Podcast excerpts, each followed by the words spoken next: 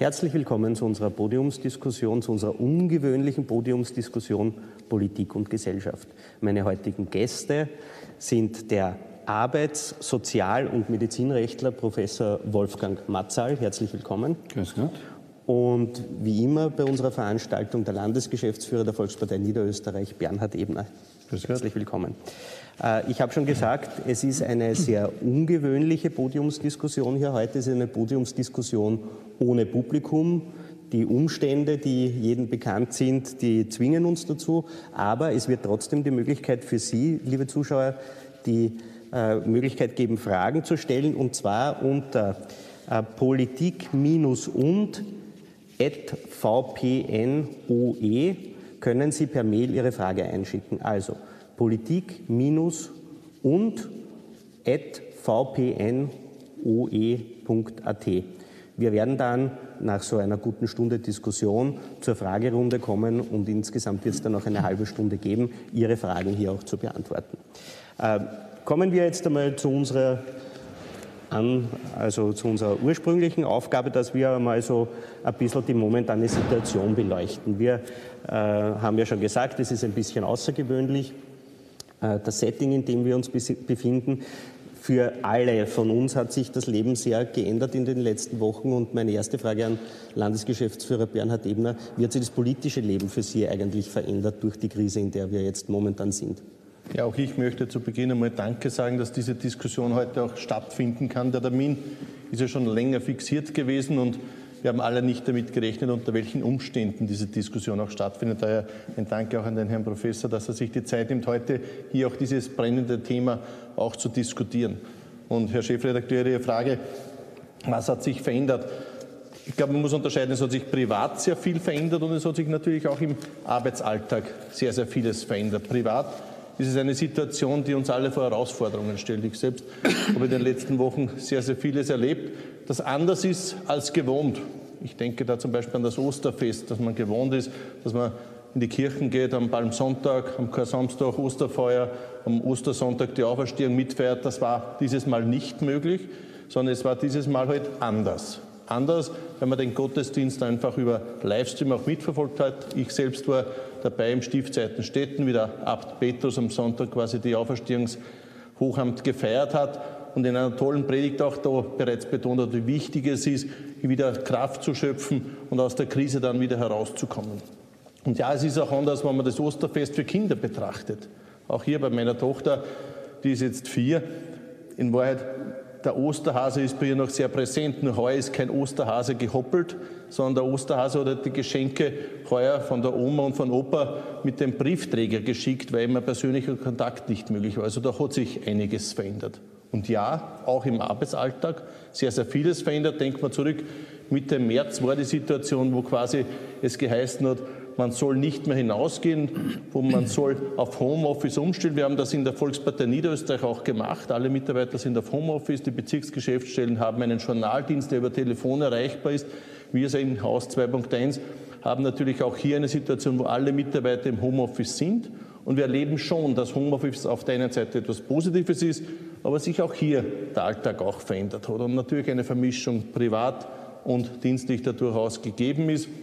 Aber auf der anderen Seite, man versucht auch hier neue Wege zu gehen, Aktionen neu zu denken. Wir haben jetzt die Muttertagsaktion zum Beispiel ganz neu aufgesetzt mit Postkarten, nicht mehr mit einer Blumenverteileraktion und viele andere Ideen, die uns bereits jetzt begleiten und wo wir jetzt bereits in der Entwicklung sind. Nur auch hier merkt man, in einer Videokonferenz sind halt kreative Prozesse vielleicht nicht so einfach, als wie wenn man gemeinsam auf einem Tisch sitzt und über Themen diskutiert. Herr Professor Matzal, Sie haben ja auch einen Lehrauftrag. Ich nehme an, für Sie hat sich ja auch einiges ganz massiv geändert. Wie erleben Sie die Situation? Ja, wir haben die Universität umgestellt auf Distant Teaching und das ist erstaunlich gut gegangen. Wir hatten, viele von uns hatten schon ähnliche Erfahrungen, auch aus dem Ausland oder im Rahmen von anderen tertiären Einrichtungen, Fachhochschulen. An der Donau-Universität Krems ist das ja auch ein sehr äh, weit äh, gepflegtes Modell. Aber äh, an der Universität Wien, an meiner Fakultät, war das natürlich schon ein großer Schritt und hat zunächst viel Arbeitsaufwand auch mit sich gebracht. Jetzt sind wir dabei, auszuprobieren, mündliche Diplomprüfungen zu machen über das Internet. Wir sind alle schon sehr gespannt, wie das funktionieren wird. Es ist auch für die Studierenden natürlich eine neue Situation, selbst in Eigenverantwortung viel zu lernen. Home Learning äh, und Distant Teaching müssen ja zusammenpassen und da ist die wechselseitige Unterstützung und auch das wechselseitige Verständnis sehr viel gefordert. Auf der anderen Seite im äh, Home Office habe ich natürlich auch viel Zeit zu schreiben und ist es auch eine sehr produktive wissenschaftliche Zeit, äh, weil viele andere Termine einfach wegfallen. Und familiär, da kann ich mich nur anschließen, allerdings eine Generation weiter. Kontakte mit den Enkeln sind relativ fütter, gehen aber über FaceTime und so weiter auch äh, oder über den Zaun. Äh, wir haben ihnen Bälle zugeworfen, aber wir haben natürlich schön die direkten Kontakte vermieden grundsätzlich. Und heute die Fahrt nach St. Pölten war für mich nach vielen Wochen jetzt zum ersten Mal eine größere Ausfahrt wiederum, weil äh, das ist nun ein notwendiger Termin. Alles andere ähm, habe ich wirklich im Homeoffice gemacht. Herr Professor, Sie haben gerade erwähnt, der Kontakt zu den Enkeln ist zum Beispiel sehr minimiert jetzt, also zwar über FaceTime, aber das ersetzt wahrscheinlich den richtigen Kontakt nicht. Und man stellt sich dann in so einer Situation schon die Frage, wir sind jetzt nicht mehr, mehr ganz am Anfang, wir können schon ein bisschen zurückblicken, äh, was in so einer Gesellschaft die wichtigsten Fragen sind. Ist es die Gesundheit? Ist es die Freiheit? Ist es ein Wirtschaftswachstum oder ein wirtschaftliches Wohlergehen? Äh, wie würden Sie das beurteilen? Momentan ist das eher in Richtung Gesundheit äh, aus, ausgelegt worden. Ich glaube, man kann das nicht äh, voneinander getrennt sehen. Eine Gesellschaft hat viele Ziele, jeder Mensch hat viele Ziele und Erfahrungsdimensionen. Aber es ist klar, dass in manchen Situationen sich da die Schwerpunkte verschieben. Und hier war vor allem angesichts der Unklarheit der gesundheitlichen Bedrohung naheliegend, dass man zunächst auf die Gesundheit einen großen Wert legt weil das ist nun einmal in unserer Gesellschaft eines der höchsten Güter und man hat nur ein Leben und das sollte man nicht äh, leichtfertig riskieren. Mittlerweile sehen wir, dass dieses Risiko etwas vertretbarer wird und überschaubarer wird und daher gewinnen jetzt andere Gesichtspunkte wiederum einen höheren Stellenwert. Und mit dieser Ambiguität müssen wir einfach auskommen. Das ist eine, ein fluider Übergang von einem Ziel zum anderen Ziel. Die Ziele, die wir früher höher bewertet haben, werden aber nicht ganz in den Hintergrund zu drängen sein, weil viel Angst nach wie vor da ist und auch reale Bedrohung. Hier einen vernünftigen Ausgleich zu gewinnen und das immer neu zu gewichten, ist aber aus meiner Sicht recht gut gelungen. Herr Landesgeschäftsführer. Also ich kann mit dem nur anschließen. Also ich bin auch der Meinung, also Gesundheit ist natürlich gerade beim Ausbruch dieser gesamten Situation, wo keiner das einschätzen und kann, in welche Richtung bewegt sich das. Denkt man nur und schauen wir über die Grenzen, wie in Italien auf einmal die Zahlen in die, in die Höhe geschnellt sind, die ersten Fälle dann in Österreich auch aufgetaucht sind. Wir haben Horrorszenarien aus Wuhan gehört. Also da war eine Situation, wo keiner mit der Situation wirklich umgehen konnte. Und da ist es das Wichtigste, auf die Gesundheit zu schauen, weil das ist einmal das, was für die Menschen, glaube ich, das Vorrangige ist. Und dadurch war es auch natürlich der richtige Schritt, der von der Bundesregierung auch hier gesetzt wurde. Aber natürlich sind auch die anderen Güter wichtig. Es ist Freiheit wichtig, man muss auch auf die Wirtschaft schauen.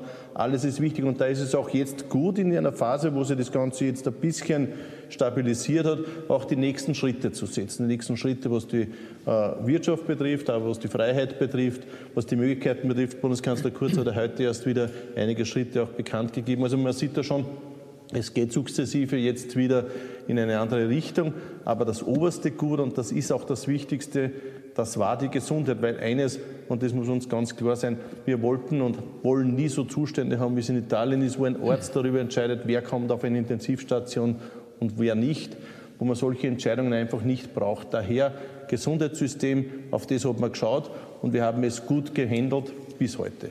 Jetzt haben Sie gesagt, es ist äh, nicht voneinander zu trennen. Ein wirtschaftlicher Erfolg einer Gesellschaft hat ja auch Auswirkungen aufs Gesundheitssystem, wie man mhm. auch in vielen anderen Ländern sieht, wo das Gesundheitssystem vielleicht nicht oder schneller überlastet war in der jetzigen Situation wie in anderen. Aber darauf kommen wir zurück. Aber äh, wie wichtig ist es jetzt, auch wieder darauf zu schauen, dass äh, die Wirtschaft wieder in Gang kommt und wie knapp sind wir davor, dass da möglicherweise äh, größerer Schaden an so wichtigen Dingen wie dem Gesundheitssystem entstehen könnte. Ja, ich glaube gerade hier sieht man auch, wie wichtig Wirtschaft für Gesundheit ist.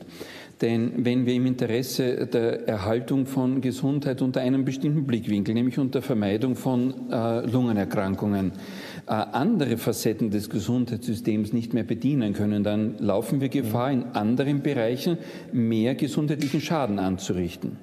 Und deswegen muss man eben mit, auch mit, mit Unvollkommenheiten in, äh, in Kauf nehmen leben und wissen, dass man manche Tote auch in Kauf nimmt und manche Erkrankungen in Kauf nimmt, um andere Erkrankungen auch zu vermeiden. Das ist nun einmal ein gewisser, äh, letztlich auch theologischer Ansatz notwendig. Paradies ist uns für später versprochen. Wir müssen mit Unvollkommenheiten umgehen lernen und das wieder, wieder zu lernen, weil wir haben ja viele Jahre auch geglaubt, es ist alles einfach nur perfekt. Aber wir sehen, wir sind jetzt konfrontiert mit genau diesen Fragen, die sich aber in der menschlichen Gesellschaft immer gestellt haben. Und wenn wir uns jetzt ein bisschen näher um die Wirtschaft äh, das noch anschauen, dann müssen wir schon sehen, es ist eine sehr ernste Situation. Äh, und zwar nicht nur, weil momentan sehr viel Geld ausgegeben wird, was notwendig ist, sondern weil auch in gewisser Weise jedes Wirtschaften Planung und Vertrauen braucht.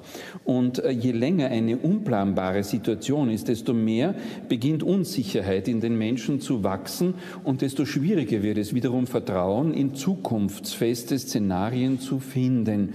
Und dort liegt eine sehr große Gefahr, die die momentanen Finanzvolumina durchaus übersteigen kann. Wenn wir es nicht schaffen, relativ bald wieder Vertrauen zu entfalten, dass Investitionen, dass Tätigkeiten Sinn machen, dass es Sinn macht, sich aufzumachen in der Früh in die Arbeit zu gehen, auch wenn ich nicht genau weiß, was am Abend hereinkommt, dann äh, könnte ein nachhaltiger Schaden in die Gesellschaft kommen, der noch größer ist, als was wir momentan rein an Finanzvolumina bewegen. Herr Landesgeschäftsführer, jetzt probiert die Politik dagegen zu steuern, auch die Wirtschaft jetzt wieder in Schwung zu bringen. Sind die Maßnahmen, die gesetzt wurden und die jetzt gesetzt wurden, von, aus Ihrer Sicht her ausreichend? Oder was wären da noch Instrumente oder was sind die besten Instrumente, die uns zur Verfügung stehen? Also ich denke schon, dass gerade die Bundesregierung hier sehr, sehr achtsam auch überlegt hat, in welche Richtung dass hier Maßnahmen gesetzt werden können und diese dann auch tatsächlich auch eingeführt hat. Es gibt einige Pakete, die wirklich darauf abzielen, die Wirtschaft in dieser schwierigen Situation auch zu begleiten.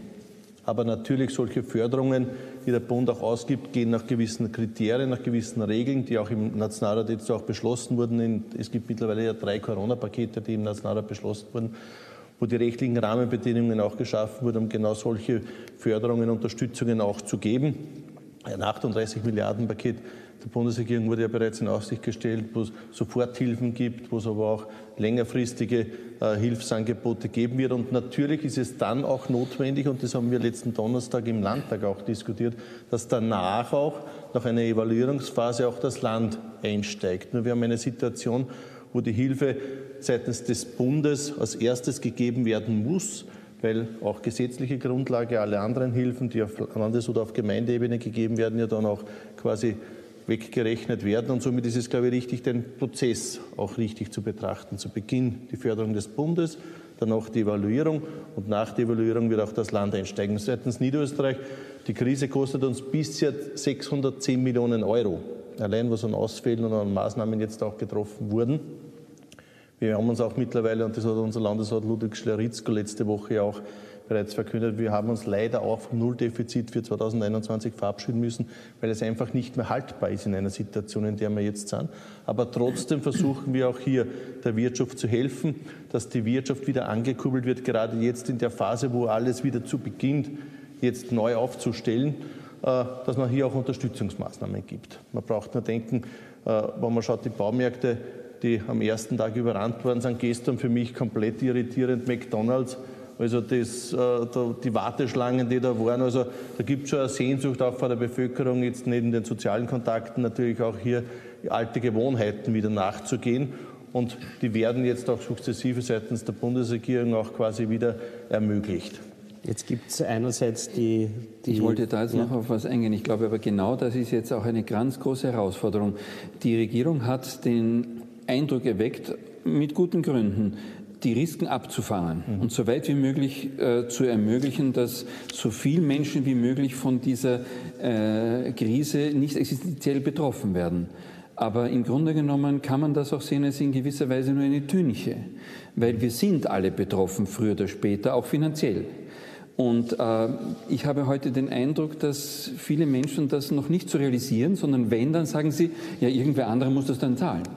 Äh, das wird nicht gehen. Wir müssen erkennen, wenn wir in Solidarität das Risiko abfangen, müssen wir auch in Solidarität das Risiko tragen. Aber das sind alle gemeint und nicht immer nur die anderen. Und äh, noch ein zweiter Punkt, äh, die Wiederkehr von Normalitäten. Ja, nur wenn erhöhte Eigenverantwortung an den Tag gelegt wird, weil die Situation selbst ist medizinisch noch nicht bereinigt. Ja.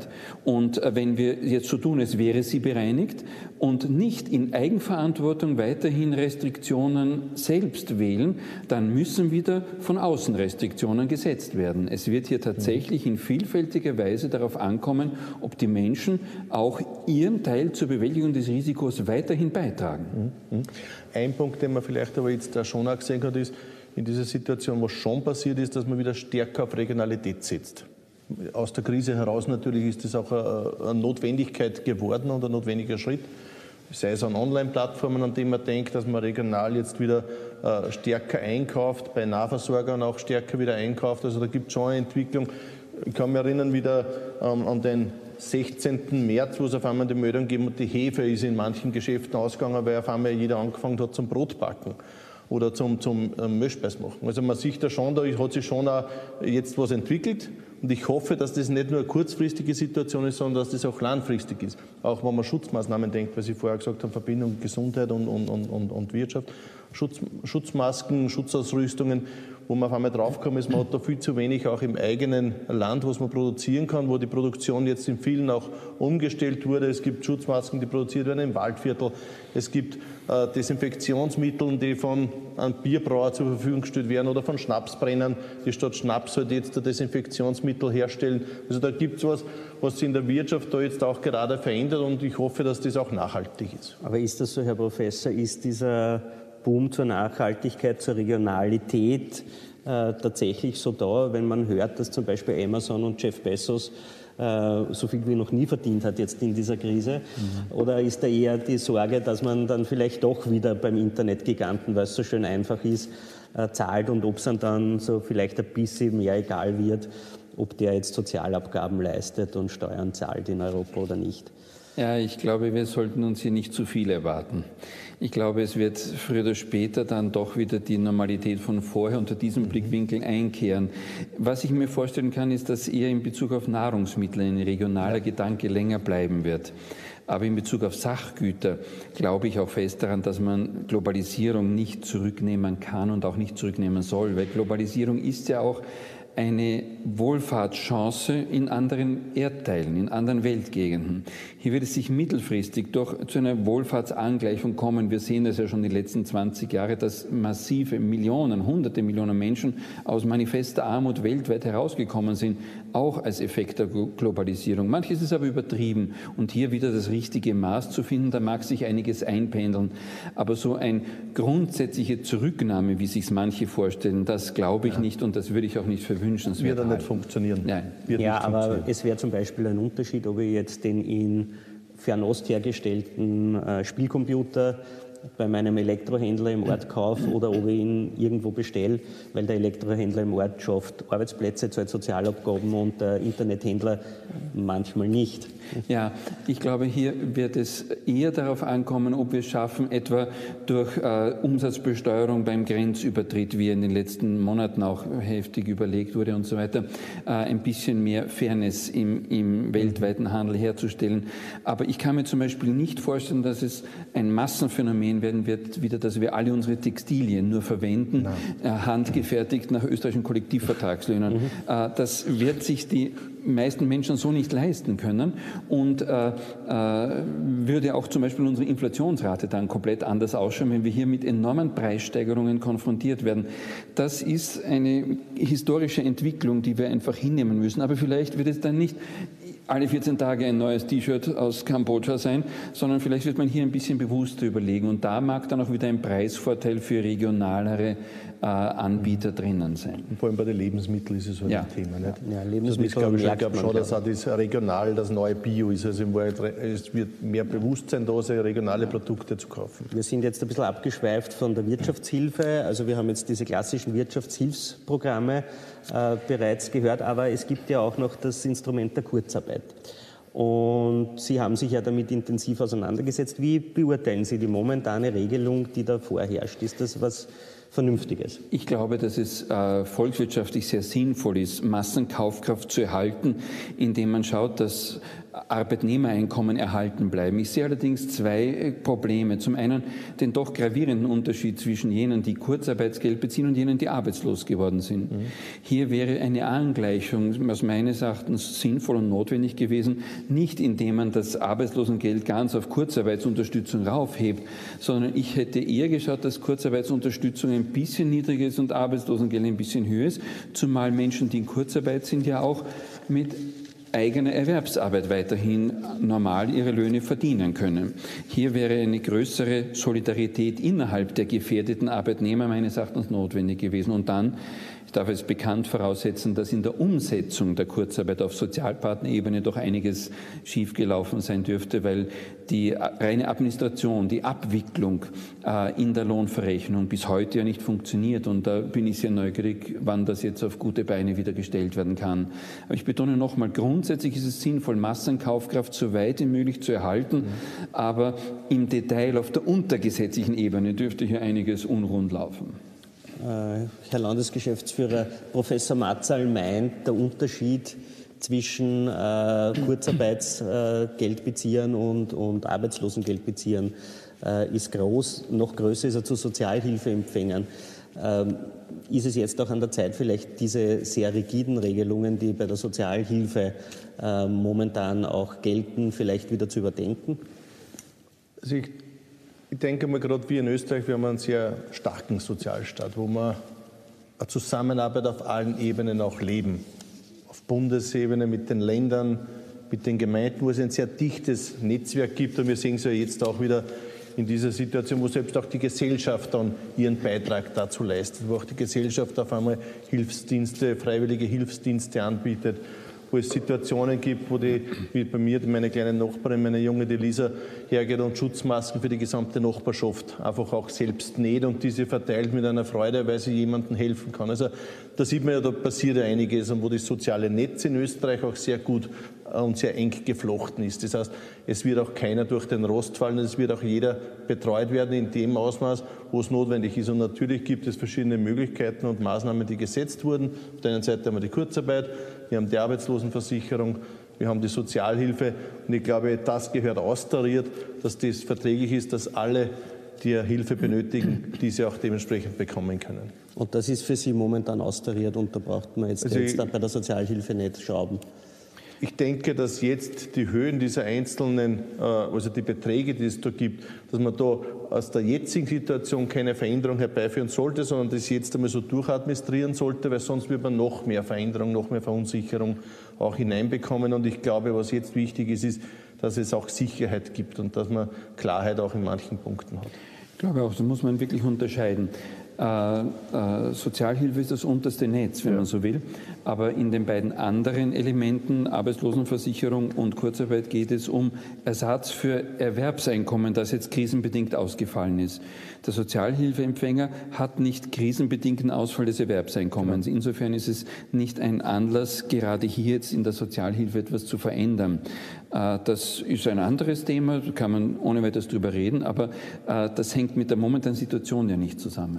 Zurück zur Kurzarbeit. Ähm, Gewerkschaften machen da ja auch ziemlich Druck momentan und führen da Beispiele von Unternehmen an, die Gewinne ausschütten, Dividenden ausschütten, obwohl die Mitarbeiter in Kurzarbeit sind.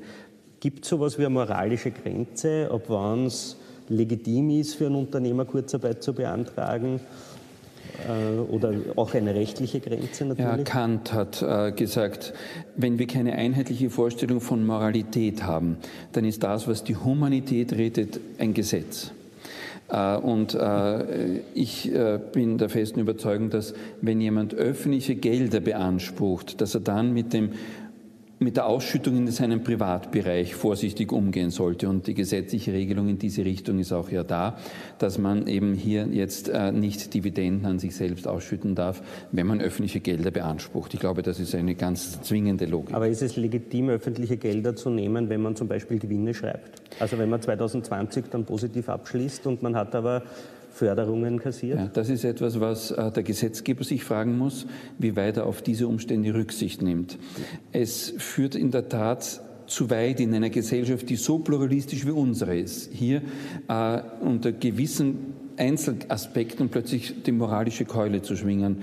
Äh, das ist etwas, wo der Gesetzgeber sich fragen muss, wie weit will er äh, tolerieren, dass in dem Privatbereich Gewinne ausgeschüttet werden, obwohl öffentliche Unterstützung in Anspruch genommen wird. Hier äh, könnte man zweifellos noch schärfere Restriktionen sich vorstellen. Aber es ist letztlich eine Frage des Parlaments, wie, wie, weit das, wie, weit es das, toleriert.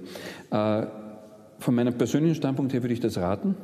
Äh, die äh, Frage wäre für mich, was geschieht mit Gewinnen?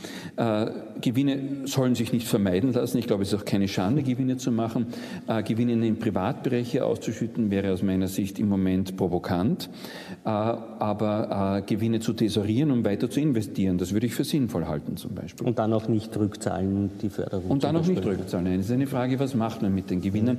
Wie in jeder sozialen Marktwirtschaft stellt sich eben die Frage, was geschieht mit Gewinn? Gewinn an sich ist richtig, aber wie verwerte ich ihn? Das ist dann auch die rein ethische Frage eben wiederum, äh, wo man dann sich auch selber fragen muss, was mache ich jetzt mit dem Gewinn? Verpulver ich ihn in Champagner und, äh, und äh, persönlichen Luxus oder gebe ich etwas wiederum in die gesellschaftliche Wertschöpfung davon zurück? Jetzt hat der Professor Matzal den Ball in, an die Politik weitergespielt, mhm. also die soll sich das überlegen. Mein persönlicher Moralbegriff ist so, ich habe zum Beispiel gelernt, dass ich mich in der Tramway in Wien nicht am Behindertensitzplatz setze, wenn ich jung und gesund bin. Äh, ist das vielleicht eine vergleichbare Situation, äh, wie das manche Unternehmen jetzt betreiben? Ja, für die jetzige Situation gibt es ja auch gesetzliche Regelungen, die bereits getroffen wurden. Die wurden ja im Nationalrat in der letzten Sitzung ja auch festgelegt. Und ich glaube, man muss jetzt einmal die, die, die Zeit jetzt einmal abwarten, wie sich das weiterentwickelt. Und dann muss man natürlich, und da teile ich die, die Einschätzung von Herrn Professor Matzal, da muss man natürlich auch Rahmenbedingungen schaffen, was das dann heißt auch für, die, für, die, für den weiteren Jahresverlauf. Wir können nicht jetzt im April davon ausgehen, dass bis Ende des Jahres alles so ist, wie es jetzt ist, sondern es wird ständig auch Veränderungen geben und es wird äh, Betriebe geben, die erfolgreich sind und, und, und die dann auch Gewinne äh, schreiben, die vielleicht erfolgreicher durch die Krise gekommen sind, weil sie gewisse Rahmenbedingungen erfüllt haben oder weil sie einfach Produkte haben, die jetzt auch mehr nachgefragt werden. Und da muss man einfach damit überlegen, wie man mit der Situation auch umgeht. Also ich glaube, ein Schritt nach dem anderen. Für die jetzige Situation gibt es eine klare Regelung. Für die zukünftige, glaube ich, muss man auch Regelungen finden. Mein moralischer Anspruch ist ganz klar, dass man hier, und das teilt sich mit dem, was der Professor auch gesagt hat, dass man hier sehr, sehr sorgfältig mit Gewinnausschüttungen umgehen muss. Kommen wir zurück zum Gesundheitssystem. Wir haben es vorher schon angesprochen, das ist eng verwoben mit der Wirtschaft. Ähm, wenn man sich das in den vergangenen Jahren äh, so angeschaut hat, da gab es massive Forderungen, Einsparung von Krankenbetten. Äh, Herr Professor Matzal, wie sehen Sie das? Sind wir in Österreich vielleicht um das besser durch die Krise gekommen und nicht über unsere Kapazitätsgrenzen gelangt, weil wir im Gegensatz zu Ländern wie Italien unser Gesundheitssystem doch noch relativ gut ausgestattet haben? Ich glaube, das muss man wirklich differenzierter sehen. Es hat auch Gesundheit Österreich, ich bin sehr froh darüber, über die klaren Worte gesagt, dass es nicht jetzt eine Berechtigung gibt, für ein Jahrhundert Hochwasser ständig die Kapazitäten hier vorzuhalten. Man muss eher fragen, schaffen wir es, äh, im Krisenfall kurzfristig zu reagieren? Und da, äh, aus meiner Sicht, haben wir in der Vergangenheit zu wenig gemacht und haben umgekehrt zu viel äh, Dauerkapazitäten aufrechterhalten, die das System insgesamt verteuerten. Wir hätten viel mehr in Krisensituationen investieren können, hätten wir nicht über Jahre hindurch äh, Ineffizienzen finanzieren müssen. Äh, da muss man mit Sicherheit weiter daran arbeiten, dass wir äh, die die, äh, die äh, Dauer nachhaltig zur Verfügung gestellte Kapazität effizienter machen, verstärkt in den extramoralen Bereich auch investieren, damit die großen Kosten von Spitalsbetten, die nicht mit spitalspflichtigen Menschen gefüllt sind, vermieden werden können, damit wir verstärkt in diese punktuellen Reaktionen äh, investieren können. Aber konkret, Sie konkret, haben wir brauchen, europäische Gesundheitssysteme ja, ja. ja verglichen, auch in einer Studie. Ähm, wie sind wir da im Vergleich und könnte es ein Grund sein, dass wir jetzt so glimpflich davon gekommen sind? Weil wir da ein bisschen besser ausgestattet sind? Nein, das sehe ich nicht so. Wir haben eine gute Zahl von Intensivbetten. Die Zahl der Intensivbetten ist auch nicht das Thema. Es ist, bei uns ist das Thema etwa die viel zu hohe Belegung mit äh, Personen, die an sich ins Pflegeheim gehören, mhm. äh, in, äh, in internen Abteilungen zum Beispiel. Dort ist das Thema. Die Zahl der Intensivbetten ist bei uns auch nicht so in Frage gestellt gewesen. Es sind eben diese äh, Unterbringen auf, auf, auf der falschen Versorgungsebene. Die ist unser Problem und das ist nicht die Intensivstation gewesen, sondern das ist eher die interne Abteilung, die geriatrische Abteilung und die Abgrenzung zum Pflegeheim und zur äh, Pflegeanstalt für chronisch Kranke. Dort haben wir unsere Probleme und das Gesamtsystem in der Abgrenzung zum niedergelassenen Bereich. Das ist aber dann eine Frage, wie rasch man nach einer Operation wiederum extramoral behandelt werden kann und so weiter in Übergangspflegesituationen und so. Äh, das ist äh, die jetzige Situation ist nicht eine Rechtfertigung dafür, nicht notwendige Kapazitäten in diesen Bereichen weiterhin vorzuhalten.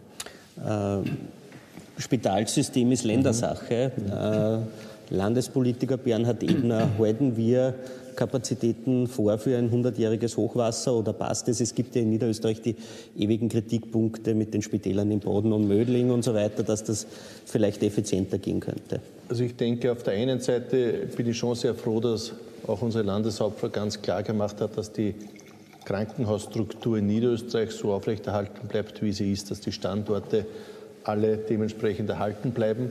Natürlich, und da gibt es ja auch den neuen JRSG, der letzten Jahres auch erarbeitet wurde, muss man die Aufgaben, muss man auch die Bettenanzahl und vieles auch dementsprechend äh, adaptieren und beziehungsweise auch äh, dementsprechend anjustieren.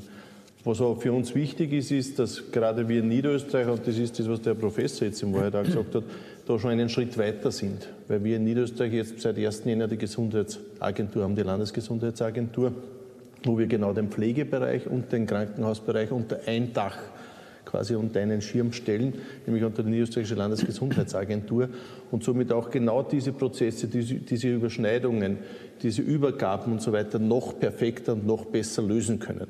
Wir haben jetzt auch in der Situation gesehen, dass das der richtige Schritt war. Auch das Krisenmanagement von Konrad Kogel und seinem Team war perfekt, auch was diese Situationen betrifft. Also ich glaube, dass wir da in Niederösterreich auf der einen Seite genug vorbereitet waren, genug Betten gehabt haben, dass wir das auch wirklich gut stemmen haben können. Auf der anderen Seite aber auch die notwendigen Schritte setzen haben können, dass für die Zukunft wir auch gut vorbereitet sind. Ich möchte noch eines einbringen. Man hat nämlich gesehen, sehr schön, und das hat Gesundheit Österreich auch ganz klar bestätigt, dass die kleinteiligere Struktur Sinn macht. Nicht mhm. ein Großspital, sondern ja. durchaus mehrere kleine Einheiten, die dann auch eher isoliert werden können im Fall einer Pandemie und so weiter.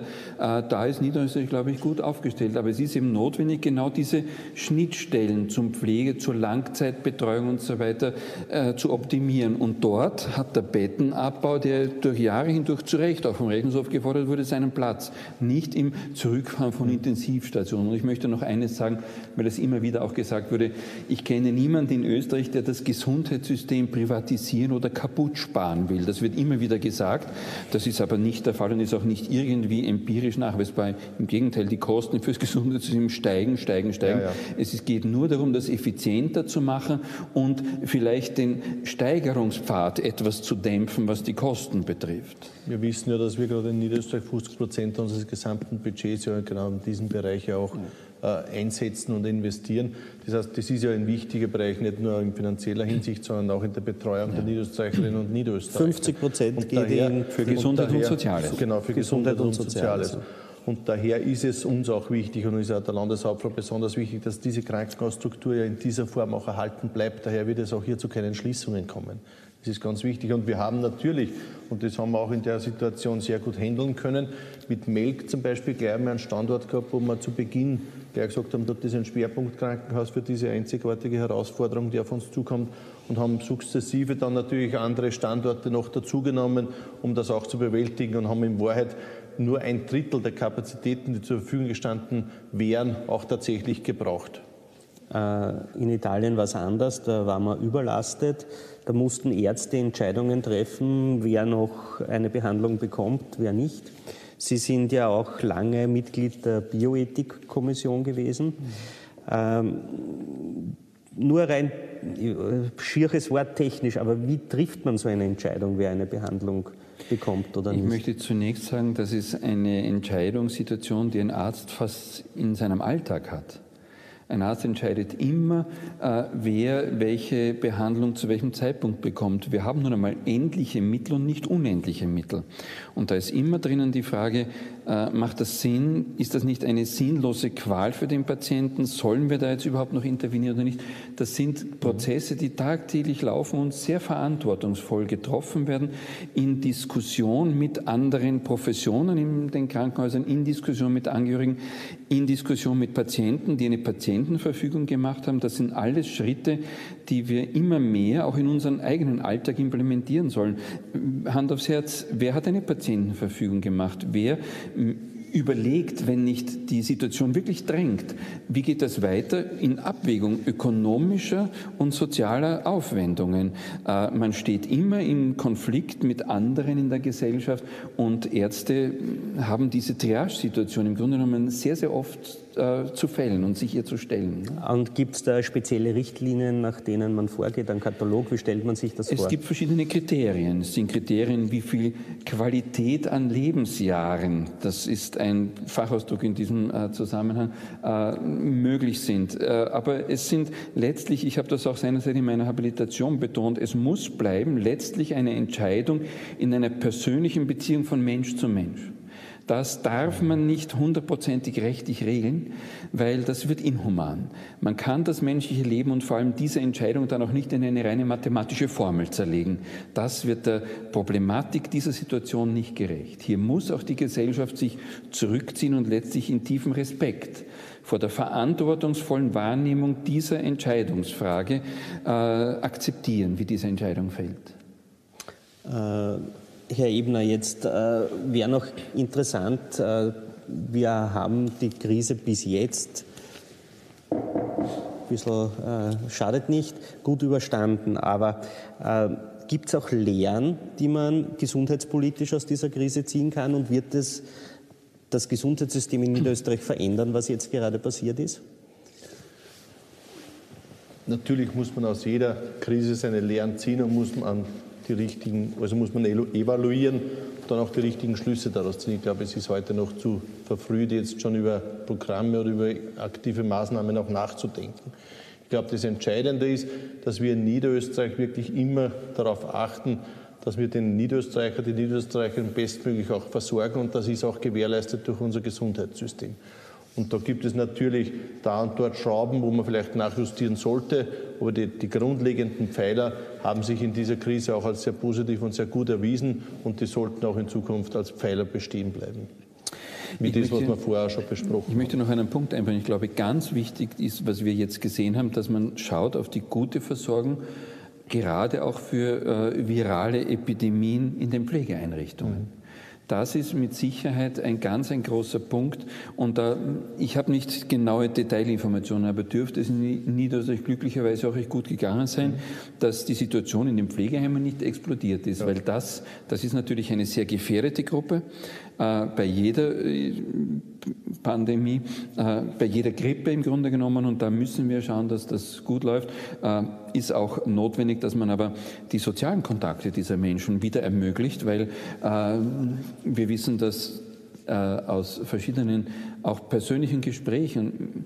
Eine 87-Jährige hat kürzlich im, im, in Facebook geschrieben, äh, sie weiß, dass sie nur mehr wenige Monate vielleicht oder Jahre hat und es geht um die Qualität. Und wenn sie niemand hat, mit dem sie sprechen kann, wenn man ihr das Essen vor die Türe stellt und sich dann entfernt und sie das herausholt, dann ist das keine Qualität, sondern sie ist gerne bereit, auf Quantität zu verzichten im Interesse der Qualität. Das sind äh, Situationen, die vielleicht jüngere Menschen sich anders vorstellen, aber wir müssen verstärkt auch darüber miteinander im Diskurs bleiben. Äh, das ist eine Grundrechtsfrage und ich würde diesen Block der Grundrechte jetzt schon noch auch gern äh, behandeln. Aber ich habe mich auch sehr geärgert darüber, weil äh, ich auch in Kontakt bin mit Menschen, die in Seniorenheimen sind und die das fast wie eine Inhaftierung äh, äh, empfunden haben und die auch, so wie Sie es beschreiben, äh, gesagt haben, ja, äh, eigentlich äh, bin ich ein mündiger Bürger, ich darf wählen, ich bin nicht, äh, weiß ich nicht, jetzt geistig beeinträchtigt, ich möchte die Entscheidung selbst treffen, ob ich mich diesem Risiko aussetze oder ob ich es nicht tue. Ähm, hat man äh, in dieser Situation vielleicht ein bisschen zu sehr, oder sagen wir es anders, hat die Mehrheit zu sehr auf den Schutz einer Minderheit geschaut, ohne zu wissen, ob die das überhaupt will? Äh, ich glaube, es ist noch eine Schicht mitzudenken. Äh, ich bin sehr für Eigenverantwortung, aber Eigenverantwortung greift dort zu kurz als alleiniges Maß der Entscheidungen, wo die Konsequenzen der Eigenverantwortung nicht komplett selbst getragen werden. Ich kann leicht sagen, das Risiko nehme ich in, in, in, Kauf, wenn ich dafür auf der anderen Seite damit rechne, dass die Gesellschaft mir ein Beatmungsgerät zur Verfügung stellt. Hier hat die Gesellschaft auch das Recht, wegen der knappen Gut Be Bewirtschaftung bei den Beatmungsgeräten zu sagen, diese Eigenverantwortung muss limitiert werden, weil wir können nicht alle Konsequenzen der Eigenverantwortung sozialisieren. Aber das wäre ja ein Deal. Ich sage, ich mache nicht mit bei den Ausgangsbeschränkungen. Dafür davon unterschreibe ich, dass Rede, ich nicht Davon war aber nicht die Rede. Das wäre die Konsequenz. Ja. Ich unterschreibe, ich verzichte auf eine Behandlung, wenn sie notwendig sein sollte. Das würde unsere Gesellschaft aber in, in Grundfesten in Frage stellen, weil wir eben im Rahmen einer sozialen Marktwirtschaft grundsätzlich eben uns angewöhnt haben, Konsequenzen in, von Risken zu, zu, zu, so, pardon, zu sozialisieren.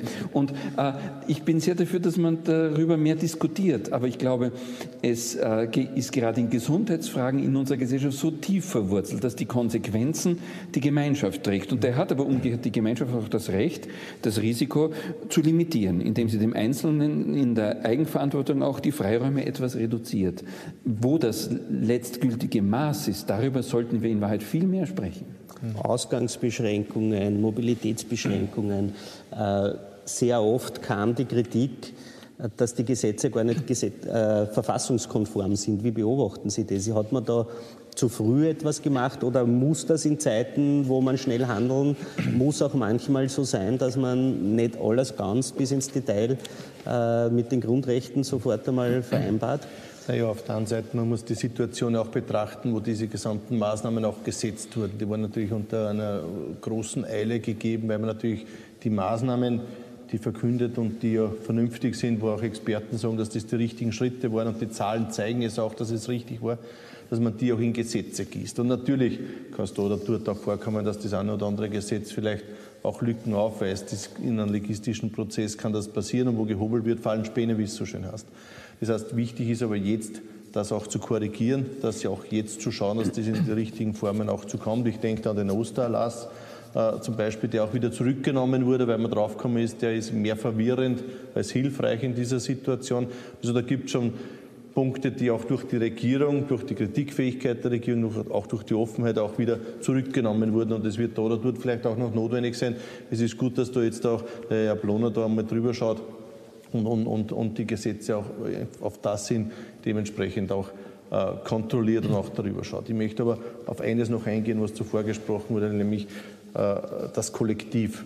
Und ich glaube schon, dass gerade wir als Gesellschaft auch in dieser Situation auch äh, durchaus auch nicht nur Eigenverantwortung, sondern auch Mitverantwortung für einige haben.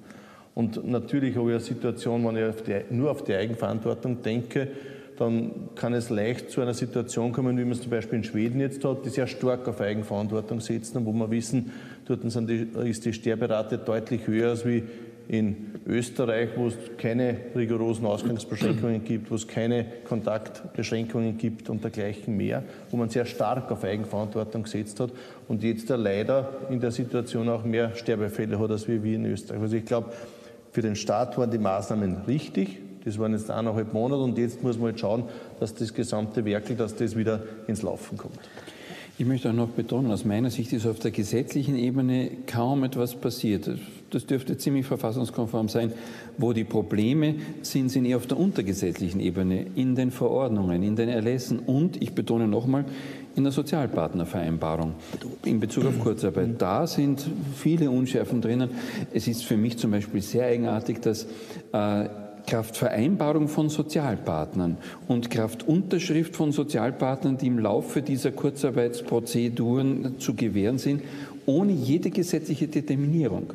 Äh, die äh, Endabrechnung einer Kurzarbeitsbeihilfe und Unterstützung braucht die Unterschrift der Gewerkschaft, ohne dass irgendwie determiniert ist, in welchen Fällen die Unterschrift zu verweigern oder zu gewähren ist. Hier werden Milliarden verteilt, ohne jede gesetzliche Determinierung. Das halte ich für ganz dramatisch im Grunde genommen, auch unter verfassungsrechtlichen Gesichtspunkten. Darüber sprechen wir nur momentan nicht, was mich wundert. Aber wir haben momentan so viel zu sprechen. Aber auf der gesetzlichen Ebene, glaube ich, ist ziemlich äh, im Sauber also die gesetzliche Ebene ist gelaufen, sauber, ja. aber es gibt ja tatsächlich einen Unterschied zwischen dem, was kommuniziert wurde, das erlaubt und verboten ist, und dem, was wirklich erlaubt und verboten ist. Heute hat der Bundeskanzler Kurz zum Beispiel gesagt, ab 1. Mai, hurra, darf man seine Familie wiedersehen.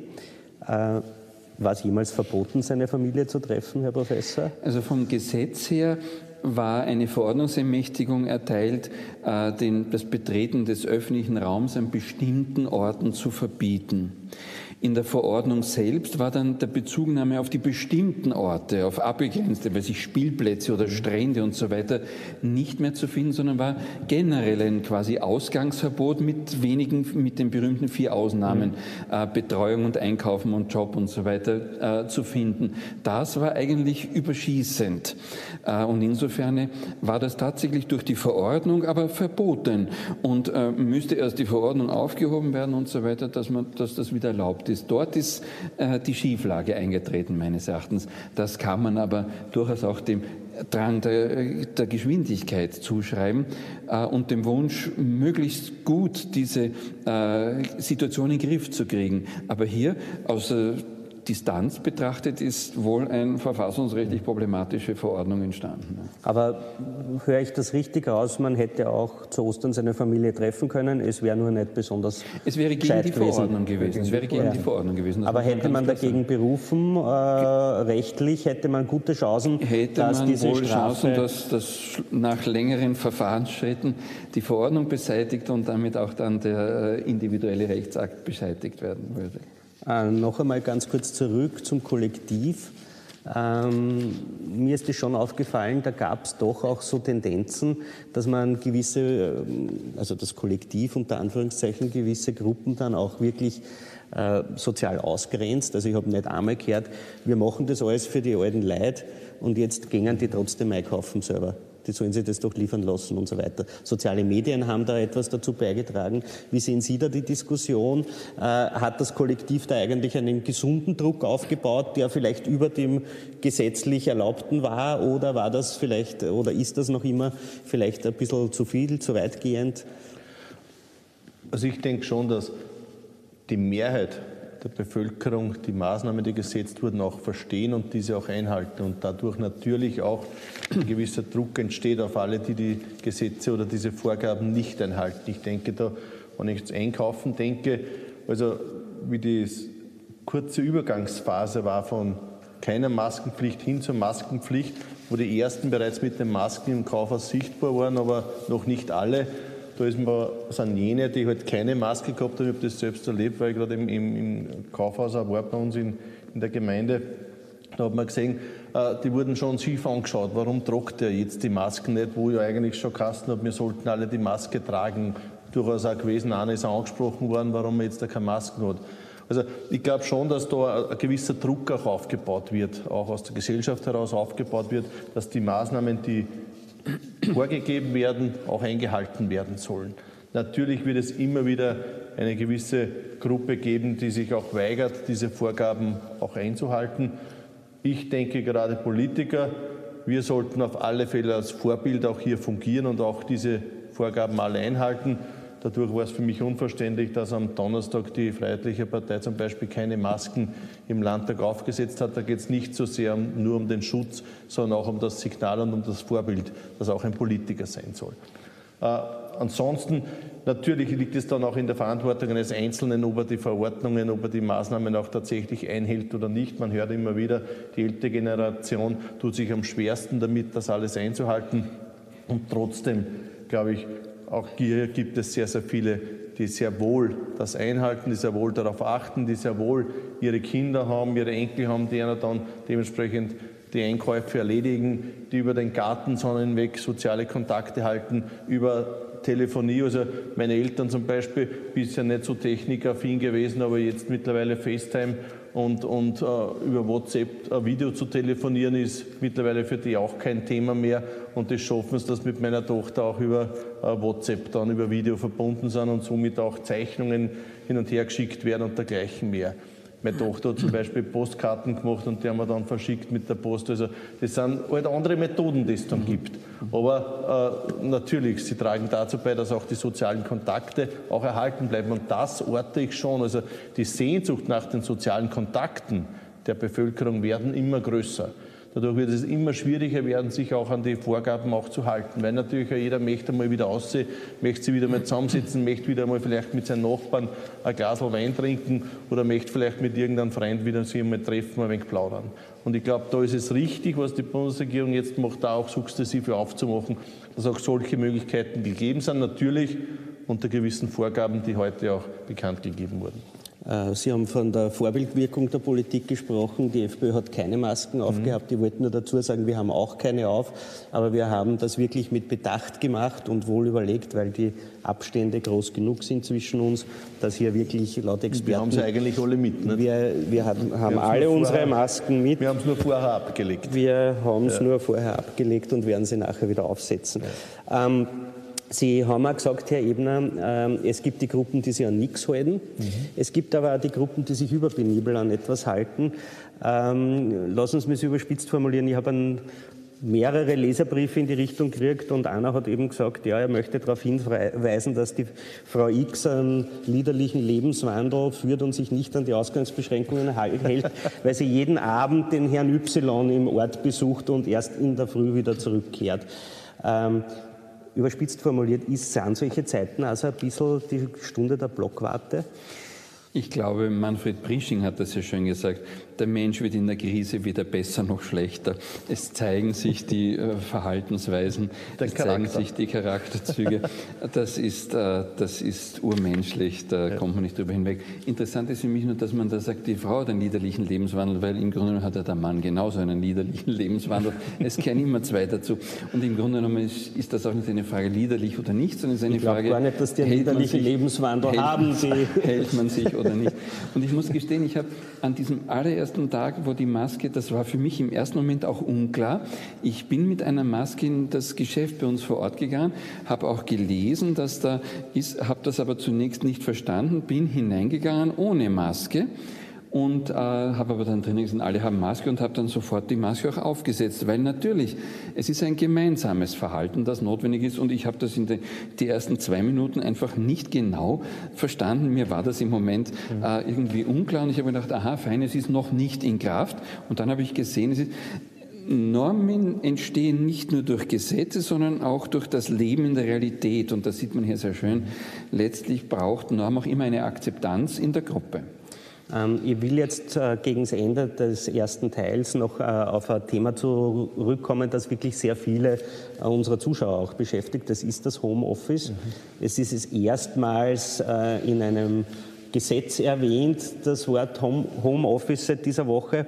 Ähm, da sind aber sehr viele Fragen offen. Können Sie vielleicht ganz kurz von Seiten des Rechts so die, die brennendsten Fragen ein bisschen äh, erklären, die da jetzt sich stellen, wenn das Homeoffice vermehrt kommt? Also ich möchte zunächst betonen, ich leite auch das Institut für Familienforschung und aus Familiensicht ist Homeoffice mit Sicherheit ein ganz wichtiges Instrument, die Vereinbarkeit von Familie und Erwerb zu fördern, wenn es richtig gemacht ist. Und das heißt, nicht mit Hurra in jeder Situation ins Homeoffice zu gehen, weil gerade jetzt wird auch erfahren, dass wenn Kinder zu Hause sind, die Trennung von Familienleben und Erwerbsarbeit zu Hause nicht gut geht. Daher kann das zu einer enormen auch Überlastung sein. Aber auf der anderen Seite schätzen Familien gerade mit kleinen Kindern auch die Flexibilität, die damit ermöglicht wird. Dass man am Abend was arbeiten kann, wenn die Kinder schlafen, sich am Nachmittag den Kindern widmen kann. Gerade das ist aber zum Beispiel arbeitszeitrechtlich eben durchaus gesetzlich prekär. Man müsste dann, wenn man in, bei sich um 10 Uhr am Abend aufhört zu arbeiten, die elfstündige Mindestruhezeit einhalten und dürfte nicht, bevor die Kinder aufwachen, dann schon wieder etwas machen in der Früh. Mhm. Das ist arbeitszeitrechtlich gesetzlich eben nicht vorgegeben. Und darüber hinaus ist ganz klar, an sich geht Homeoffice nur im Konsens von Arbeitgebern und Arbeitnehmern, müsste der Arbeitgeber auch das entsprechende Equipment zur Verfügung stellen und ist auch nicht zu raten, das die ganze Woche zu machen. Es gibt viel Empirie, die zeigt, Modelle zwei Tage plus drei Tage, die sind sinnvoll, aber ich betone noch einmal, das geht nicht in jedem Job. Aber wo es möglich ist, in welchen Betrieben, zu welchen Zeiten, zu welchen Saisonen vielleicht auch dort, sollte man verstärkt auch in Zukunft von den Seiten der Unternehmen Homeoffice akzeptieren. Und früher oder später würde ich mir wünschen, dass sich letztlich auch die europarechtliche Ordnung so hinbewegt, dass diese Mindestruhezeiten etwas flexibler gehandhabt werden können. Das haben wir nicht einmal alleine im Inland in der Hand. Wenn ich während meiner Arbeitszeit im Homeoffice äh, mich überknöchle und und mir was breche, ist das dann ein Arbeitsunfall? Oder? Ja, das ist ein Arbeitsunfall. Ja. Und das, das ist, auch, auch jetzt, jetzt gesetzlich so. Mhm. klargestellt worden. Da gab es äh, in der Judikatur einige Unsicherheiten. Das ist aber jetzt gesetzlich zumindest einmal zunächst klargestellt worden. Herr Ebner, Sie haben in der ÖVP Niederösterreich ja auch Homeoffice. Mhm. Äh, bleibt es jetzt so oder holen Sie die Leute dann sukzessiver wieder zurück? Naja, Homeoffice es hört sich auf der einen Seite oft auch schön an, als es tatsächlich ist. Es gibt Fälle und eine von mir bekannte Familie, das sind zwei schulpflichtige Kinder und die Eltern alle sind jetzt da zu Hause. Die einen haben Homeoffice, die Kinder müssen natürlich dementsprechend ihren, ihren äh, Schulauftrag nachgehen. Die sitzen alle da gemeinsam am Kucheltisch und in Wahrheit und gegenseitige Hilfe, natürlich unterbricht man sich. Das ist halt die Herausforderung, was wir jetzt haben. Also das ist natürlich auch die nicht so schöne Seite vom Homeoffice, dass man dann natürlich auch ständig auch in der Konzentration gestört wird. Auf der anderen Seite gibt es auch viele Vorteile davon. Ich teile das, was der Professor auch gesagt hat. Ich glaube nicht, dass es gut ist, fünf Tage die Woche auf Homeoffice zu setzen, sondern da dazwischen auch wieder, um gewisse Projekte zu besprechen, einfach auch Maßnahmen zu diskutieren, auch wieder zusammenzukommen. Weil, und ich, ich, bin halt auch der Typ dazu, der gerade in, in, in, der Entwicklung von Projekten sehr oft auch die Diskussion braucht, sehr oft auch die, die, Meinung der anderen mit einholen möchte. Und das geht halt über Videokonferenzen. Und das ist halt das Wesen von Homeoffice, gerade in Dienstleistungsberufen, äh, wo, wo ich sehr viel auf Videokonferenzen setze da kann ich das dann nicht in der Qualität machen, als wenn ich mich auf den Tisch setze. Also ich sage einmal, in etwa das Dreifache an Zeit kostet es, Projekte zu entwickeln, als wie wenn ich mich zusammen auf einen Tisch setze. Wir haben das jetzt gesehen, ich habe jetzt schon angesprochen, bei den Muttertagskarten zum Beispiel, bis das da ein Vorschlag da ist, bis dass wir da alle wissen, in welche Richtung das gehen soll, wie die Diskussion abläuft. Das ist einfach, wenn es da auf einem Tisch sitzt, ein bisschen einfacher, als wie wenn du äh, über Homeoffice, über Videokonferenz das machst. Aber auf der anderen Seite, und das muss man schon klar sagen, es gibt Bereiche, es gibt Berufe, wo das durchaus Sinn macht, wo es durchaus vernünftig ist, auch Homeoffice anzubieten. Das Land Niederösterreich hat ja eh schon begonnen, Homeoffice anzubieten und jetzt natürlich verstärkt durch die jetzige Situation hat das quasi auch noch einen Turbo gekriegt. Also da gibt es viele Bereiche, wo man auf Homeoffice setzen kann und wo man auch dieses Angebot den Mitarbeitern geben kann. Natürlich unter Voraussetzung, und das ist das, was der Herr Professor auch gesagt hat, da brauchen wir die gesetzlichen Rahmenbegebenheiten dafür, gesetzlichen Vorgaben, wenn es die gibt und die gibt es jetzt auch, dann ist, steht dem ja auch nichts mehr im Wege in Wahrheit. Ich glaube, die momentane Homeoffice-Situation ist ja eine atypische, weil sie kombiniert ist mit Homeschooling ja, auch. Genau. Und das ist in der Tat der Overkill, wenn man so will. Ja. Äh, das ist aber glücklicherweise nicht der Regelfall von Homeoffice. Da sollten eben dann die Arbeitnehmer selber entscheiden können, wie weit das mit der Kinderbetreuung zu Pass geht. Äh, bevor wir jetzt zum äh, Frageteil kommen, nur eine letzte Frage. Heute in einem Jahr wie schaut unsere Gesellschaft aus? Haben wir die Corona-Krise da überwunden? Nur so aus dem Bauch heraus, ohne prophetische äh, Fähigkeiten, Einschätzung.